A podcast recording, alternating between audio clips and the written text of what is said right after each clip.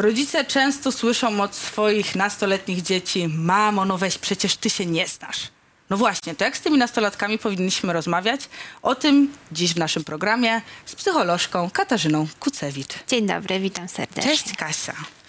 Za moich czasów to. To jest takie ulubione stwierdzenie e, tego starszego pokolenia naszych rodziców, którzy uwielbiają wracać wspomnieniami do tego, co tam się działo 30-20 lat temu. Ale czy to ma sens w ogóle w rozmowie z nastolatkami?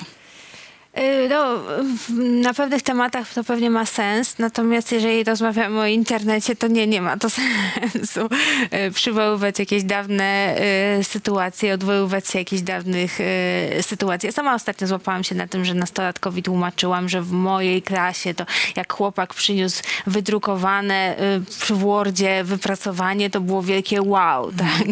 jak to ma komputer w domu, a, a nie było to 50 czy 80 lat temu. E, więc myślę, że no, ten rozwój techniczny jest tak e, dynamiczny, jest tak niesamowity, że nastolatkowie dzisiaj żyją w zupełnie innej rzeczywistości niż nawet my, e, 40-latkowie, czy, czy e, tym bardziej nasi rodzice.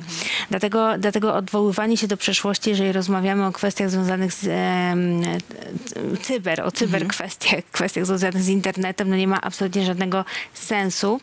Ale też to nie znaczy, że my jesteśmy zupełnie nieprzydatni tej, młodzieży w eksplorowaniu tego terytorium. Ale wiesz, czasami jest tak, że generacja Z, e, bo to głównie teraz ta generacja dorastała i tak naprawdę urodziła się już w erze mediów i social mediów, e, woli zaczerpnąć informacji z wujka Google'a, a nie iść do mamy. I dlaczego tak jest, że te dzieci jakby szukają odpowiedzi nie u rodziców, u osób, które powinny być tym pierwszym kontaktem, tak mi się przynajmniej wydaje, ale właśnie mm, w internecie. Jest to trochę, mm, powiedziałabym, uzasadnione, dlatego że w ogóle w pewnym wieku e, grupa rówieśnicza czy inne źródła niż dom są ważniejszym punktem odniesienia niż, e, niż to, co się dzieje pod dachem. E, dlatego z jednej strony to może nie dziwić, ale też mm, dobrze jest jednak wypracować taką relację z dzieckiem, żeby ono e, brało nasze zdanie pod uwagę i brało gdzieś naszą opinię, nasz światopogląd pod uwagę przy podejmowaniu własnych decyzji. Bo jeżeli kompletnie nie interesuje się tym, co my mamy do powiedzenia w jakimś temacie, albo wręcz jest tak, że to, co mówimy, to robi wszystko odwrotnie, to nam może pokazywać, że ta nasza relacja wymagałaby poprawy, wymagałaby e, trochę mm, pracy nad nią. Być może nie jest do końca zła, e, ale być może jest tak, że coś się nam tutaj zawiesiło, coś się nam tutaj e, rozjechało i, e, i, i, trzeba byłoby usiąść, pomyśleć. Na przykład może być tak, że dziecko straciło do nas zaufanie, tak? Bo powiedziałyśmy e, jego sekret e, na obiedzie rodzinnym. E, może być też tak, że e, dziecko widzi, że jesteśmy kompletnie niezainteresowani tym, co ono opowiada. Na przykład opowiada nam, co się działo na TikToku, a my mówimy, weź te aplikacje, wyłącz mnie, to kompletnie nie interesuje. Ja tam wolę Facebooka, tak, ja tutaj sobie posiedzę i ty mi nie mów. Jak dziecko widzi, że jest przepaść, że my kompletnie nie nadążamy, że wyśmiewamy te jego zainteresowania, że nie chcemy o tym w ogóle słuchać, albo jak widzi, że jesteśmy, to jest moim zdaniem nagminne, tacy niekonsekwentni. Na przykład mówimy, e, nie siedź w internecie, a sami cały czas przeglądamy tablet. Mówimy, e, wyłącz, e, po co oglądasz tego, te głupie filmiki, a sami śmi- naśmiewamy się z memów non-stop. No to dziecko ma takie poczucie kompletnej nieadekwatności, takiego, takiego po prostu y, no, zupełnie y, dużej hipokryzji. I takie nasze zachowania sprawiają, że przestajemy być kompanem do dyskusji.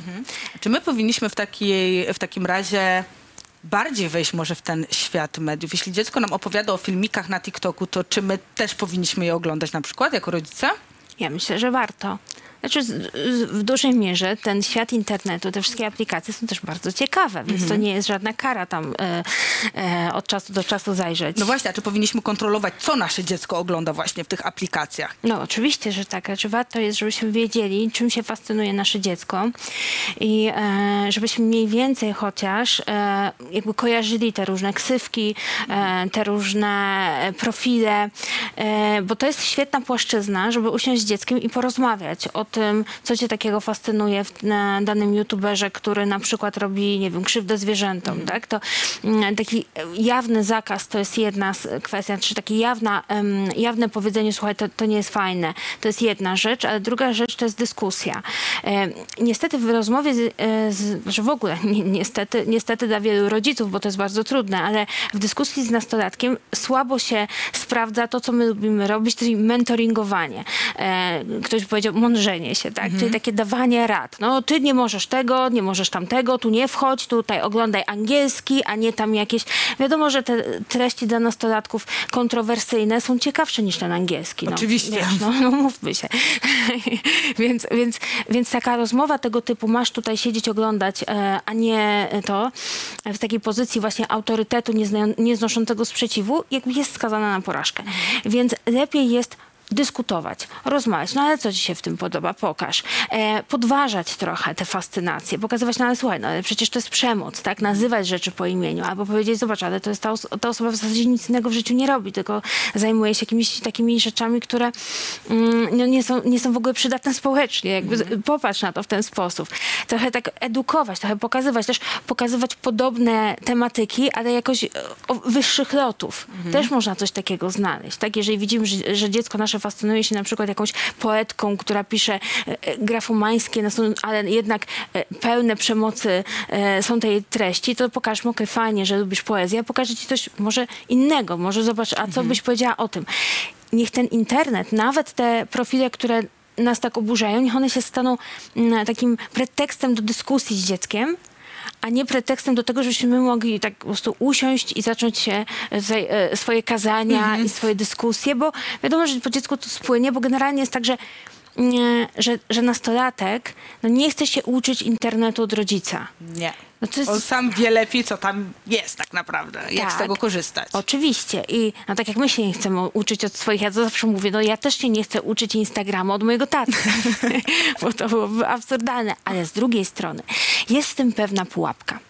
Bo pułapka polega na tym, takie, takie mam wiesz wrażenie, że że nam się wydaje, że te dzieciaki tak świetnie, lepiej od nas, lepiej od nas rozumieją, czym jest sztuczna inteligencja, lepiej od nas e, radzą sobie z wszystkimi aplikacjami. I nam się wydaje, że, lep- że to, że sobie lepiej radzą, że szybciej sobie coś ściągną, że rozumieją, co to jest aktualizacja i tak dalej, że czyni ich e, ekspertami. Ale tak naprawdę to są wciąż dzieci. Te nastolatkowie to są wciąż dzieci, więc No oni właśnie. odbierają te wszystkie aplikacje też po, często po dziecięcemu. I to, co dla nas jest oczywiste, na przykład, słuchaj, ale to jest fake news. Słuchaj, ale świat tak nie wygląda. Słuchaj, ale to nie jest tak, że ta pani ciągle na wakacjach za darmo. To jest e, jakby, e, że jest jakieś drugie dno. My to wiemy, ale ten nastolatek, który przyciąga treściami na przykład, że jest pani, która jest cały czas na wakacjach, bo po prostu ma takie fajne życie, bo tak można mieć, jakby nie rozumie, że coś jest za tym, coś się może innego za tym kryć, nie? E, że, że, że takie sytuacje zawsze mają drugie dno. E, może nie do końca rozumieć, tak? Bo nawet jeżeli tam trochę tak, no bo też bez przesady, to, to może nie do końca mieć świadomość. Jak to wygląda tak naprawdę. Tak, tych niuansów, które dla nas dorosłych są jednak dosyć oczywiste. Może być też słabszy nastolatek w wyłapywaniu fake newsów, deepfake'ów. Oczywiście my też. To, to jest My, my teraz mamy AI, więc też się możemy na to łapać, tak? Oczywiście. E, ale warto jest rozmawiać, jakby wspólnie się uczyć, pokazywać dziecku, wiesz, ale to może być fake, to trzeba sprawdzić. Ja też myślę o tych niebezpieczeństwach, które czyhają e, właśnie na tych nastolatków, którzy wchodzą tak naprawdę dopiero w to dorosłe życie. I to, o czym mówisz. Dla nas coś jest oczywiste, ale dla nich nie. I teraz e, przykład ostatniej afery, w której e, w, w roli głównej byli youtuberzy, którzy nie byli 40-latkami. Tam część z nich miała po 19-20 lat, ale jednak dochodziło do sytuacji, gdzie oni pisali z nastolatkami, takimi, które miały 13-14 lat. I teraz moje pytanie brzmi, czy taka 13-14-latka, do której pisze prawdopodobnie jej autorytet, prawdopodobnie ktoś, kim ona jest zafascynowana, zdaje sobie sprawę, jakie mogą być konsekwencje ty, tych jej czynów?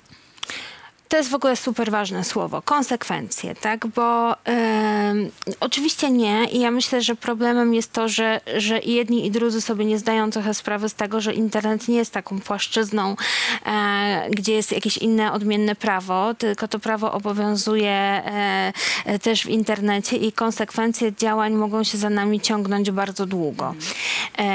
I przy okazji tych youtuberów, myślę, że to jest też bardzo ważny temat dla rodziców do rozmowy z dziećmi, bez osądzania, bez takiego też, e, bez takiej narracji, która czasami wybrzmiewa same sobie winne, głupie te nastolatki, no co one myślały, no co one tam, jak można wysyłać jakieś swoje zdjęcia. E, Myślę, że taka ocenna narracja zamyka nam drogę do, do porozumienia z dzieckiem. W zamian za nią powinniśmy raczej właśnie traktować takie incydenty, takie, takie, takie afery jako pretekst do rozmowy z dzieckiem, na przykład o bezpieczeństwie w sieci, o prywatności w sieci i o konsekwencjach tego, co robisz w sieci. Że jeżeli wysyłasz czy publikujesz gdzieś zdjęcie swoje bez ubrania.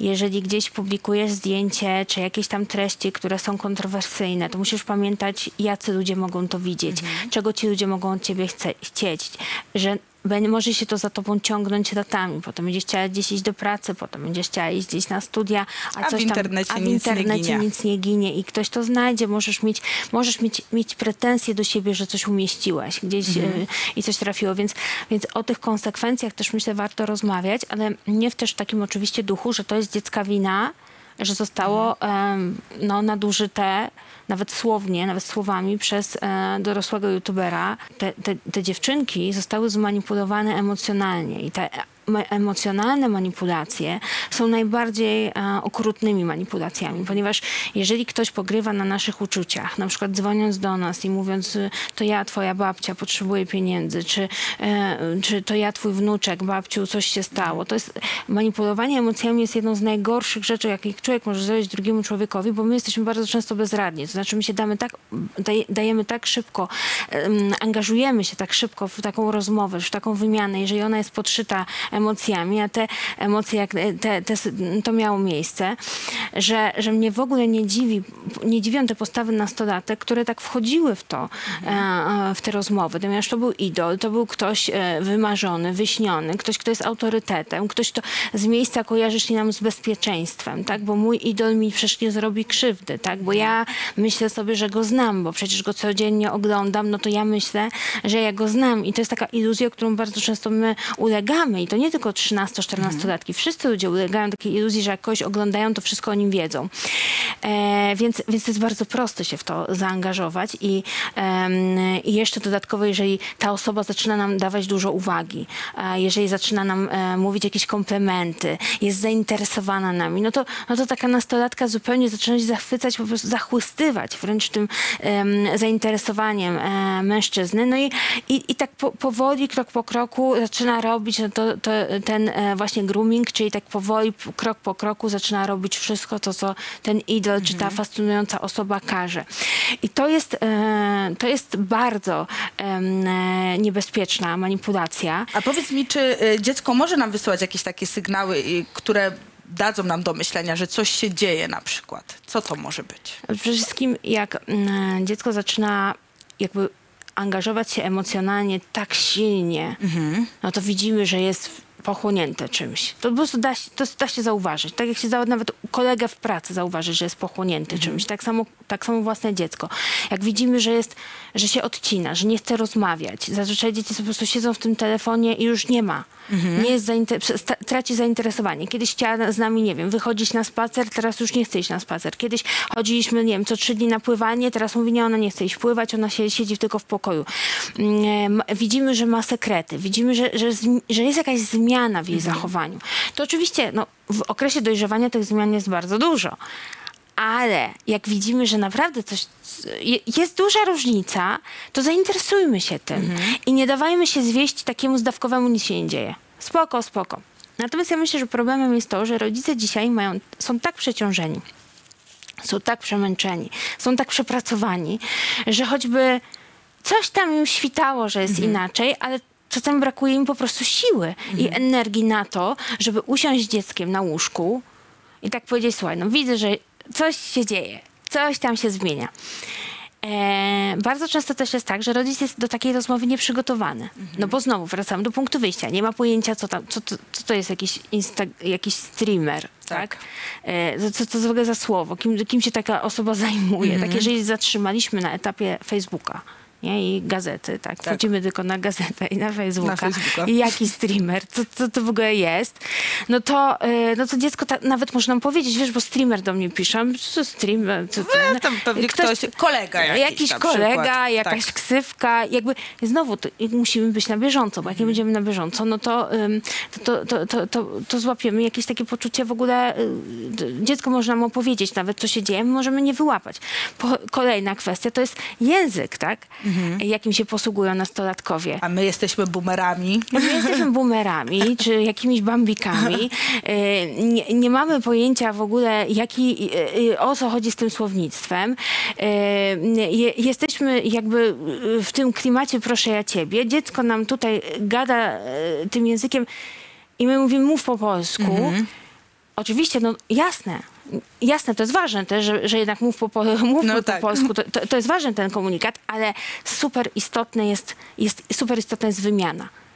E, Czyli wymiana to nie tylko to, że ja mówię mów po polsku, ale ja wiem, co to jest ten bambik, nie? Ja wiem, co to jest ten boomer. E, ja znam te słowa e, młodzieżowe. Bo jeżeli, jeżeli ja nie mam młodzieży wokół siebie, to ja nie muszę tego znać. Ja Ale jeśli mamy nastolatkę w domu na przykład, Ale jak tak, jak mamy w domu, to po prostu ułatwimy sobie robotę. Jak będziemy, jak będziemy wiedzieć i też jak nie będziemy się śmiać z tego, bo to, co nastolatkowie, to, są, to jest taka grupa bardzo wrażliwa na swoim punkcie. Bardzo. Jak e, każde takie nasze e, e, złośliwe takie żarciki, które normalnie by przeszły w towarzystwie naszym, z nastolatkami mogą nie przejść. I też pamiętajmy, żeby nie, nie lekceważyć, nie, om, nie umniejszać, nie ośmieszać tych youtuberów nawet. Mm, Żeby kiedy rozmawiamy z dzieckiem o rzeczach, które je interesują, to nie zmniejszać wszystkiego do rangi Jezu, jakie to są głupoty, jakie to jest nieważne, bo dziecko się wtedy czuje bardzo samotne. Wtedy czuje, że jest jakieś takie mało poważne, mało, że jego sprawy są mało ważne, są co najwyżej śmieszne. No i w sytuacji, kiedy zaczyna się dziać na przykład taka sytuacja molestująca, no to jeżeli mam takie coś w domu, to ja, to ja nie przyjdę po pomoc, prawda? Więc, więc też musimy rozumieć, że, że ta prewencja jest ważna. Czyli nie to, jak się już mleko rozleje, Tylko wcześniej. tylko, tylko właśnie jeżeli nawet jest spokojnie, to cały czas ta rozmowa o internecie, ta, ta, to, to, jest, to jest klucz. Kasia, bardzo Ci dziękuję za rozmowę i za Dziękuję. otwarcie tematu, e, za rozwianie wszelkich moich wątpliwości i za pokazanie nam, mm, o czym i kiedy powinniśmy rozmawiać z nastolatkami. Dziękuję Ci bardzo. Bardzo dziękuję.